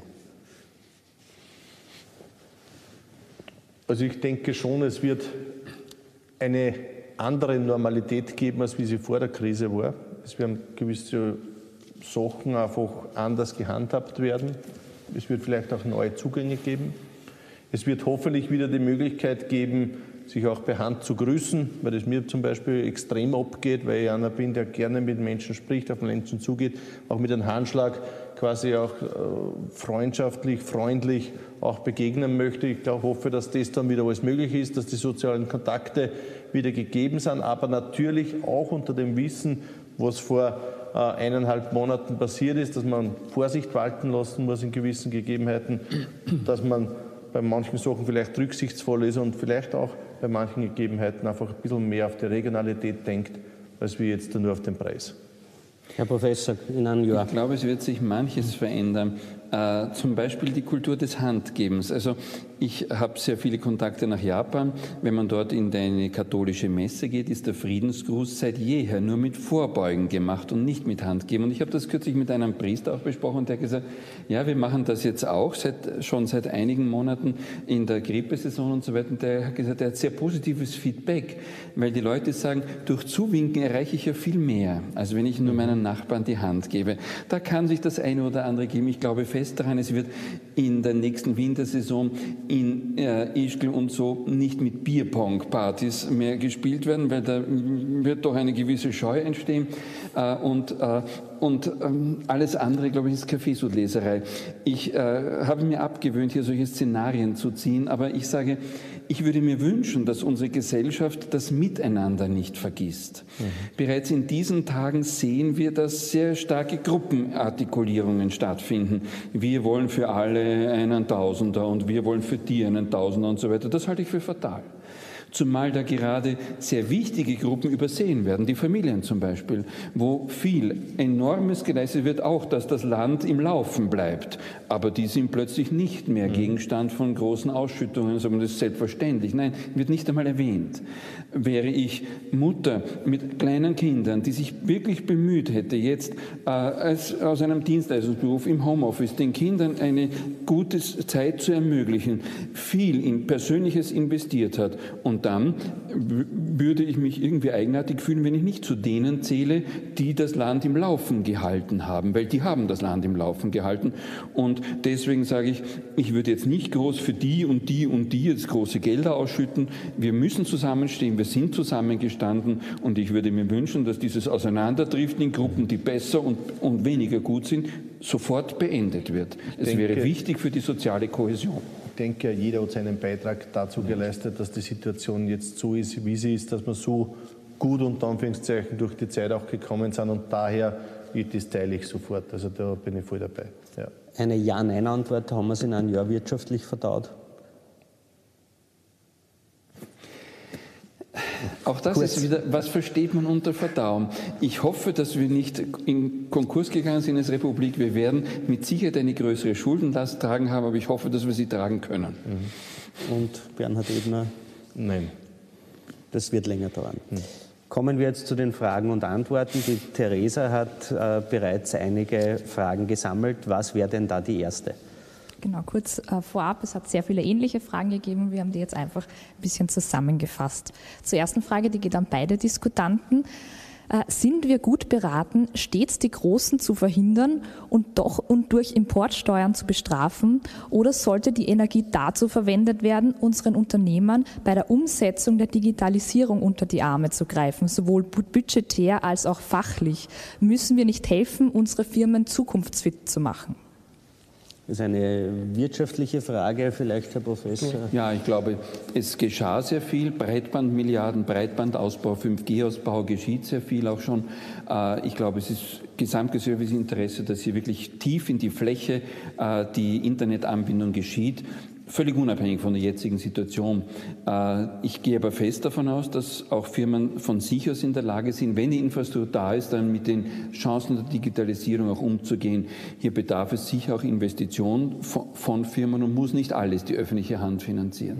Also es war ja die Frage auch, die Großen zu bestrafen, äh, äh, zu reglementieren, aber ist es nicht eine Wettbewerbsverzerrung, wenn ich Firmen habe, die sie steuerlich zum Beispiel darüber hinwegsetzen können, die kaum Angestellte haben bei uns, die kaum Sozialabgaben zahlen und ich mache die anderen trotzdem zukunftsfit, äh, haben die trotzdem einen Wettbewerbsnachteil. Sollten wir uns da nicht generell einmal was überlegen, wie man die, die Gleichheit der, der Bedingungen herstellen könnte? Digitale Betriebsstätte zum Beispiel wird ja, ja Man kann das eine tun und das andere zu lassen. Also auf der einen Seite muss man sich was überlegen, wie ich bei diesen Konzernen und bei dem Kapital, das da quasi unversteuert da, äh, fließt, wie ich da einfach auch, auch Gegebenheiten schaffen kann, damit ich da auch für den Staat was lukrieren kann. Auf der anderen Seite ist natürlich das Thema der Digitalisierung eines, das ein extrem großes ist, das gerade wir in Niederösterreich sehr, sehr intensiv auch begleiten. Wir haben da sehr viele Maßnahmen auch gesetzt. Wir haben schon vier Pilotregionen in Niederösterreich ausgebaut äh, mit einem sehr hohen Prozentsatz, wo wir einfach auch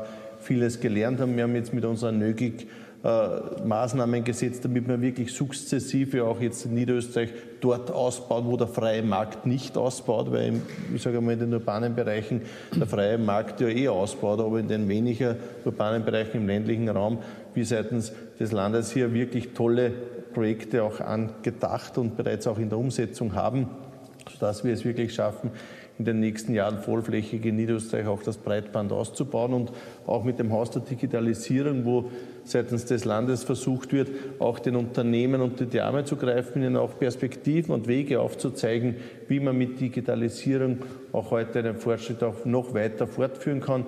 Das sind Projekte, die schon vor einigen Monaten auch begonnen wurden und die natürlich jetzt auch laufend weitergeführt werden. Und wie wichtig Online-Shopping und dergleichen mehr ist, haben wir jetzt in der Situation gesehen, wo es ja Maßnahmen gibt, die auch der Jochen Danninger, unser Landesrat für Wirtschaft, auch gesetzt hat, mit dem Mein Marktplatz zum Beispiel oder auch mit der Plattform über die Eco Plus, wo sich die Betriebe, die ausliefern, auch dementsprechend registriert haben und somit auch eine Übersicht gegeben wurde für den Handel in Niederösterreich. Also Herr Professor, der Bernhard Ebner sagt, seine Projekte dauern nicht dreimal so lang über Videokonferenzen, weil das Internet im Waldviertel so langsam nein, ist. Nein, ich Mostviertel. sondern äh, äh, ja, weil es halt schwieriger ist zu arbeiten. Aber um noch einmal darauf zurückzukommen, äh, digital fit zu sein für einen Betrieb ist das eine aber trotzdem die gleichen Wettbewerbsbedingungen haben etwas anderes. Wäre es endlich einmal an der Zeit, dass man hier eine Gleichheit schafft oder ist das legistisch ausreichend? Ich glaube, hier muss man auch unterscheiden, weil vorhin gesagt, die Großen die, die im Inland ihren Sitz haben, die unterliegen den gleichen Bedingungen wie die genau. kleinen, genau. pro, pro, progressive Steuersysteme und so weiter.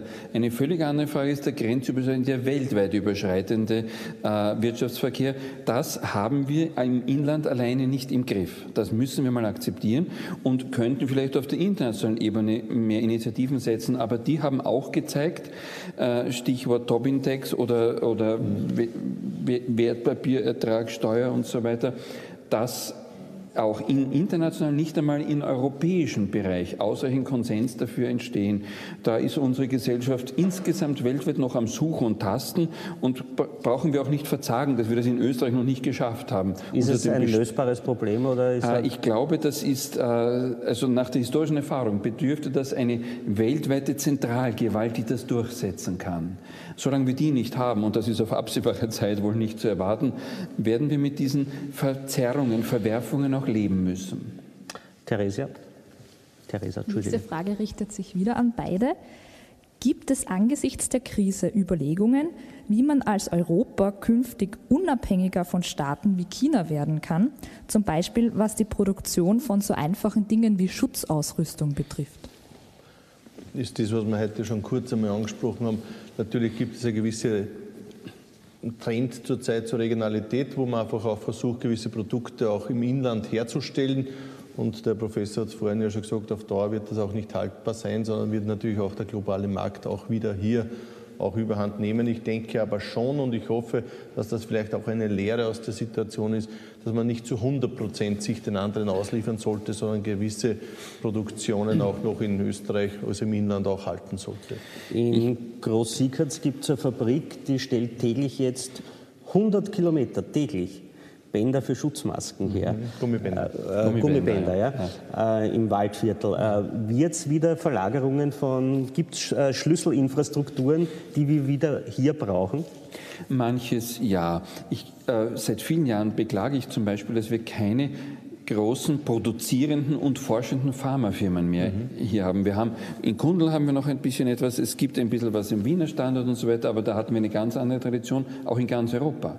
Wir haben das jetzt gesehen, Medikamentenversorgung und so weiter, aber Versorgung mit unseren mittlerweile Alltagsgütern, Computer, Handys und so weiter, das ist in Europa nicht mehr da. Wir haben aber noch andere Defizite. Wir haben in Europa eigentlich auch bis auf, sagen wir, ein, zwei Firmen, SAP zum Beispiel, keine Softwareproduzenten von weltweiter Bedeutung. Da haben wir in Europa vieles verschlafen und viel an Dynamik verloren. Und das hängt aber mit der Krise überhaupt nicht zusammen. Vielleicht ist das ein Weckruf. Allerdings hängen wir momentan ökonomisch etwas in den Seilen. Vielleicht weckt das irgendwo Kräfte, doch wieder mehr innovativer und noch mehr äh, äh, produktiver zu werden, um diese äh, Produktion dann auch verstärkt im, im europäischen Bereich zu haben. Dass wir das alles in Österreich haben, das ist unwahrscheinlich. Aber äh, wir können uns da viel mehr beteiligen. Und ich sage vor allem Softwareproduktion zum Beispiel, das ist etwas, dass wir das in Europa so verschlafen haben, dass wir ohne Betriebssysteme, die ganz woanders produziert werden, ohne Hardware, nicht mehr unser ganz alltägliches Leben mittlerweile aufrechterhalten können, das sollte uns immer schon ein Alarmsignal sein. Man sieht es ja jetzt auch in der Situation, also entweder es kommt aus China oder es kommt aus Amerika, ja.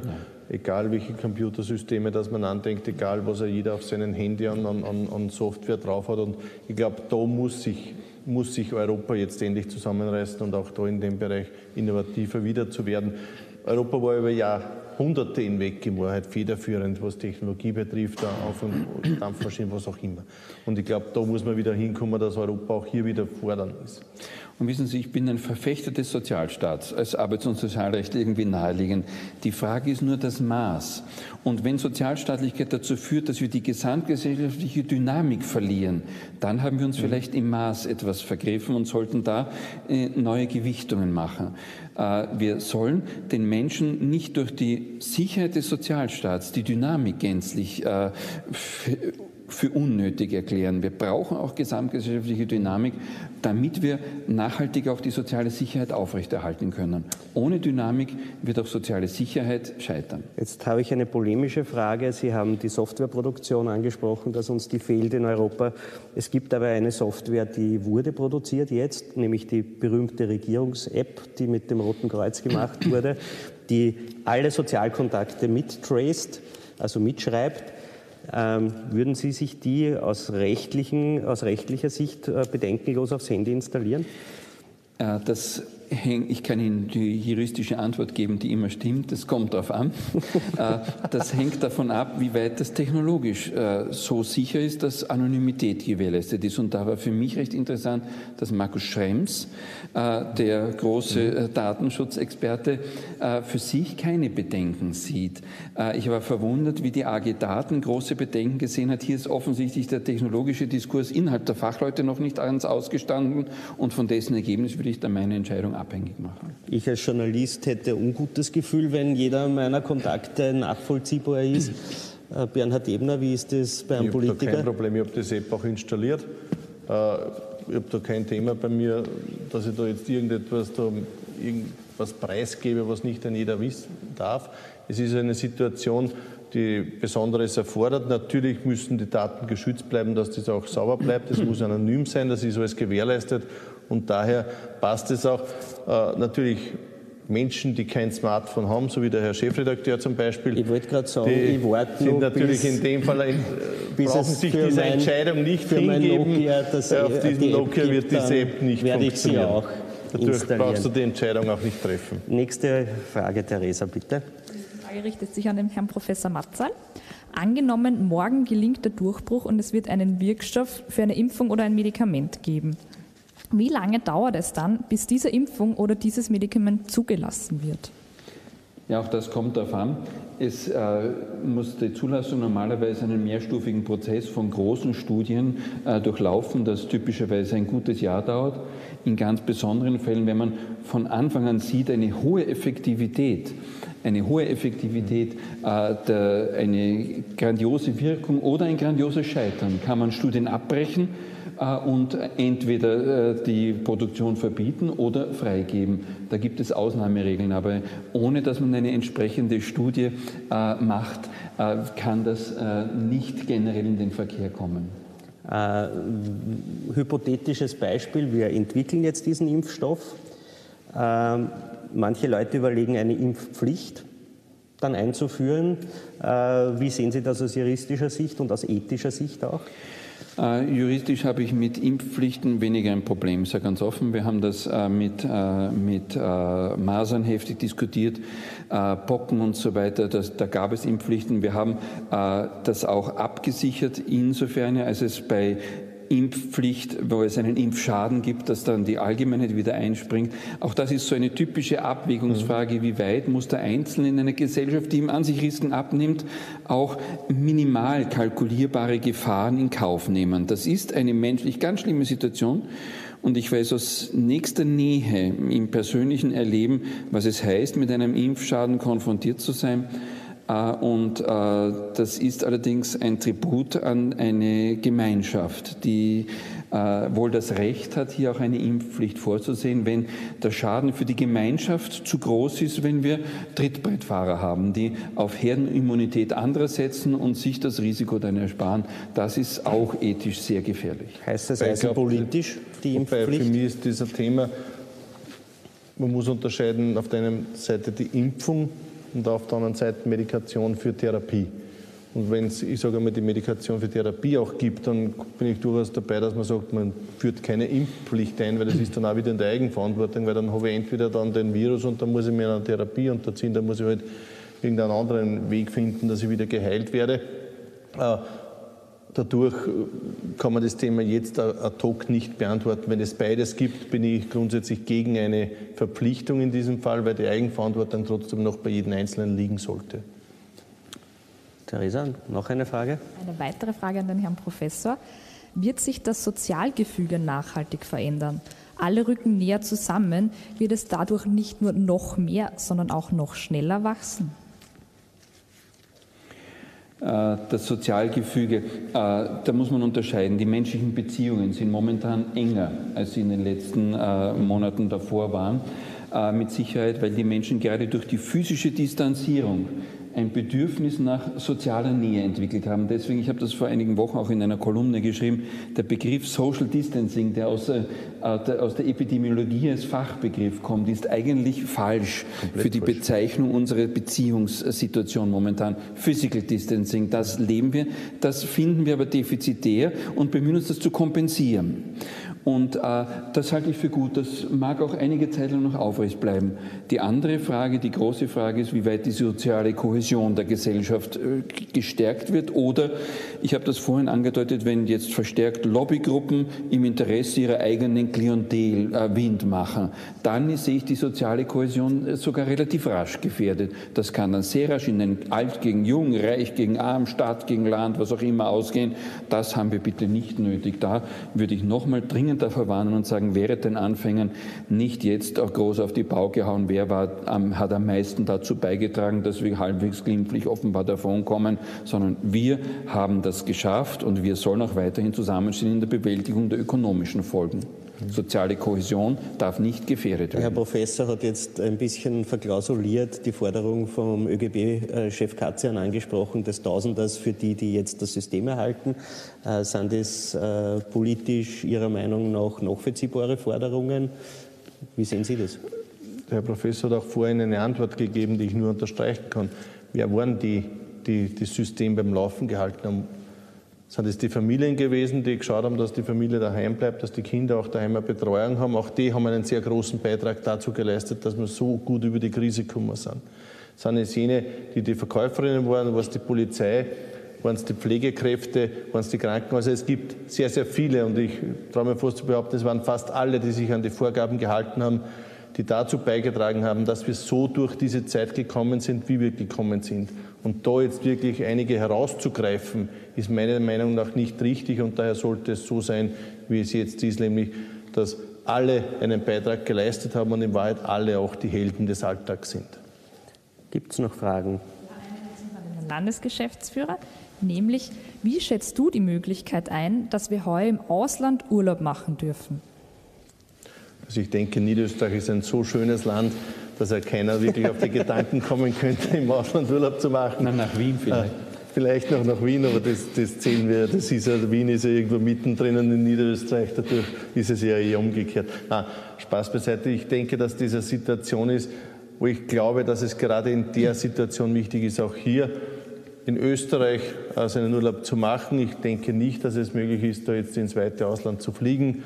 Das wird die Situation nicht erlauben, das wird auch die Möglichkeiten nicht erlauben. Äh, man muss schauen, wie sich die Situation in Nachbarländern ergibt. Es ist jetzt gerade die Diskussion, ob man mit Deutschland vielleicht da vielleicht das eine oder andere Abkommen auch treffen könnte und Möglichkeiten findet, hier äh, quasi auch einen Transfer, eine, eine Reisemöglichkeit auch zu schaffen. Also ich glaube, es wird nicht möglich sein, große Reisen zu machen. Und ich kann jedem nur empfehlen, den Urlaub in Österreich und speziell in Niederösterreich zu verbringen. Das ist der schönste Ort, den man sich vorstellen kann. Die Wir haben die Vielfalt und die Größe das ist einfach nur schön. Die Frage, nachdem wird es möglich sein oder wird es erlaubt sein, im Ausland Urlaub zu machen, wirft die Frage auf, ist es eigentlich verboten derzeit, im Ausland Urlaub zu machen? Äh, das hängt von den Einreisebestimmungen der Zielländer ab. Genau. In den meisten Ländern sind wir eigentlich gar nicht erwünscht momentan. Das müssen wir auch sehen. Äh, das können wir nicht allein entscheiden. Aber rein rechtlich wäre es jetzt zum Beispiel eine Möglichkeit, wenn ihr, keine Ahnung, irgendwo eine Finca auf Mallorca habt, die ihr auch äh, dorthin zu fahren. Und die Spanier und, sie zulassen ja. und sie die in Spanien wohl vorgeschriebene Quarantäne auf sich nehmen, dann wird wohl nichts dagegen sein. Sie müssten nur noch ein Verkehrsmittel finden, das bereit genau. ist, sie entweder zu transportieren oder äh, mit dem Auto durch Frankreich ja. äh, zu fahren. Das sind massive Hürden im Moment. Aber vom österreichischen Recht her per se ist es nicht verboten, weil da betreten Sie wiederum nicht einen bestimmten verbotenen Ort, und das sind alles, jedenfalls im Sommer wird das nach dem, was wir wissen, schon gar nicht mehr verboten sein. Aber es wird andere Hürden geben. Mhm. Es gibt noch eine Frage, sehe ich gerade. Ja. ja. es gibt noch eine Frage, die richtet sich wieder an beide, nämlich zum Thema Pflegekräfte. Wie können wir denn diesbezüglich unabhängiger vom Ausland werden? Vielleicht fangen wir mal mit Bernhard Eben an. Ich glaube, dass gerade im Bereich der Pflege äh, auf der einen Seite eine Finanzierung wichtig ist, aber auf der anderen Seite auch wichtig ist, dass man die Ausbildung der Pflegekräfte auch dementsprechend vorantreibt. Gerade wir in Niederösterreich haben jetzt da aufgestockt. Wir haben 400 äh, zusätzliche Ausbildungsplätze auch geschaffen. Ich weiß von der Präsidentin des Hilfswerks, von der Michaela Hinterholzer, dass sie gerne mehr äh, Pfleger aufnehmen würden, aber zurzeit auch das Personal nicht finden. Äh, wir haben jetzt in Niederösterreich eine Schule in Gamming mit der Caritas gemeinsam, wo man quasi berufsbildend auch jetzt zum Pflegeberuf mit Matura ausgebildet wird. Also ich glaube, wir haben da viele Möglichkeiten in Niederösterreich, hier Ausbildung zu schaffen. Wir brauchen halt nur auch die, die sich ausbilden wollen. Und da sind wir gerade auf der Suche. Also ich kann jedem nur empfehlen, im Pflegeberuf einzusteigen. Es gibt da viele Möglichkeiten und viele Ausbildungsmöglichkeiten, gerade in Niederösterreich. Ich möchte hier noch eine Differenzierung einbringen. Wir reden immer von Pflege und da stellt man sich vor, ich sage jetzt die Krankenschwester oder den Krankenpfleger. Das ist ein hochqualifizierter Beruf, der nicht allen Menschen offen steht. Aber wir haben in dem Gesamtsektor der Pflege so viele andere Tätigkeiten, die wir unter dem Betreuungsbegriff zusammenfassen, die viele Menschen machen können. Und ich beklage seit vielen Jahren, dass wir hier insbesondere auch bei der Rund um die Uhr Betreuung nicht ganz andere Modelle bereits entwickelt haben. Hätte man vor 15 Jahren hier bereits das ganz anders aufgegleist, hätten wir viele tausende Jobs für Menschen, die heute arbeitslos sind sind. Und da geht es nicht darum, dass man hier Menschen in Berufe bringt, die sie menschlich überfordern würden. Das, was man heute bedenkenlos von Zivis verlangt, können wir von vielen anderen Menschen auch verlangen und ihnen Jobs offerieren. Wir müssen nur andere Bezahlungen hier äh, offerieren. Aber bevor wir jemanden, ohne dass er eine Arbeit hat, einfach Arbeitslosengeld bezahlen, würde ich es für besser halten. Wir legen da was drauf und offerieren Arbeit. Menschen begleiten, mit dem Rollstuhl spazieren gehen, für Menschen kochen, Wochen äh, hingehend Depressionsprophylaxe betreiben, drei Stunden mit ihnen sprechen. Das sind eigentlich ganz normale Arbeitsplätze. Wir haben es nur versäumt, das als Arbeitsplätze in unserer Gesellschaft auszugestalten. Hier wäre dringend notwendig, dass man etwas, was ich wiederhole, seit 15 Jahren überfällig ist, endlich neu gestaltet, anständige Jobs aus diesem Bereich macht und nicht auf äh, die äh, letztlich billigen Arbeitskräfte aus dem Ausland setzt, die ihrerseits dann ihren Familien auch entzogen sind. Hier ist einiges schiefgelaufen, wo ich seit vielen Jahren auch öffentlich dafür eintrete, dass wir das grundsätzlich neu organisieren. Vielleicht ist auch hier jetzt ein Impuls, auch mit Arbeitslosigkeit umzugehen, dass wir Menschen in diese Betreuungstätigkeiten, nicht in die Pflege im engen Sinn, wie gesagt, aber in die Betreuungstätigkeiten einbeziehen. Das kann eine Vielfalt von Tätigkeiten sein, in Nachbarschaftsbereichen drei, vier Leute auf diese Weise im Alltag zu begleiten, mit ihnen einkaufen zu gehen zum Beispiel. Das österreichische System ist, hier sehr äh, überstülpend. Wir kaufen für dich ein. In Dänemark geht man mit ihm einkaufen und mhm. aktiviert die betreffende Person damit gleichzeitig. Das sind Tätigkeiten, die in vielfältiger Weise von vielen Menschen gemacht werden können, die heute arbeitslos sind oder in den nächsten Jahren auch arbeitslos werden.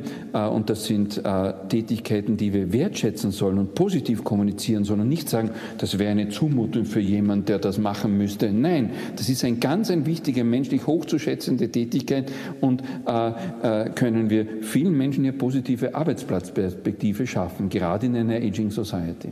Wertschätzung in dem Bereich drückt sich ja immer finanziell aus und finanziell müsste das Land äh, wahrscheinlich die, den Großteil dieser Kosten tragen. Wäre das ein Modell, was man sich überlegen könnte, um weniger Arbeitslose zu haben, vielleicht diese Betreuer besser zu entlohnen und dadurch in Summe vielleicht sogar noch äh, zu sparen? Und ich glaube, es braucht zwei Bereiche. Das eine ist, man braucht auf Bundesebene Rahmenbedingungen und natürlich muss man im Land auch schauen, wie wir das auch im Land umsetzen können. Wie gesagt, wir tun jetzt da vieles im Ausbildungsbereich, weil das für uns auch jetzt der richtige Weg ist. Natürlich kann man auch und sollte man auch für zukünftige Varianten nachdenken, wie kann man da was optimieren, um eben hier auch mehr hereinzubekommen, mehr äh, Pflegekräfte auch äh, zu bekommen, die wir ausbilden können und die wir dann auch in Niederösterreich einsetzen können. Äh, wir sind da auf einem sehr intensiven Weg. Unsere Landesrätin, die Christiane Teschel-Hofmeister, ist da sehr, sehr intensiv dabei, hier auch Varianten, hier auch Möglichkeiten auszuloten, damit wir auch hier finanzierbare, und das ist natürlich auch entscheidend, finanzierbare Lösungsansätze auch finden. Wir haben da vorher schon gesprochen, 50 Prozent unseres gesamten Landesbudgets geht für Soziales und Gesundheit auf. Und daher sollte man schauen, wie man dieses Geld auch richtig einsetzt. Wir waren sehr diszipliniert in der Zeit. Ich glaube, es gibt keine Fragen mehr aus dem Publikum. Ich bedanke mich bei Ihnen für die Diskussion. Ich bedanke mich bei Ihnen fürs Zusehen, äh, auch für, äh, bei jenen, die jetzt noch nach 20.15 Uhr am Schluss drangeblieben sind beim Hauptgabenprogramm. Und ich wünsche Ihnen noch alles Gute, viel Gesundheit und ein glückliches und erfolgreiches Leben. Und schauen wir mal, ob wir in einem Jahr uns wieder die Hand geben können zum Abschied oder ob wir beim vulkanischen Gruß bleiben müssen. Danke und auf Wiederschauen. Und bleiben Sie gesund. Und bleiben Sie gesund. Auf Wiedersehen. Dankeschön. Wiedersehen.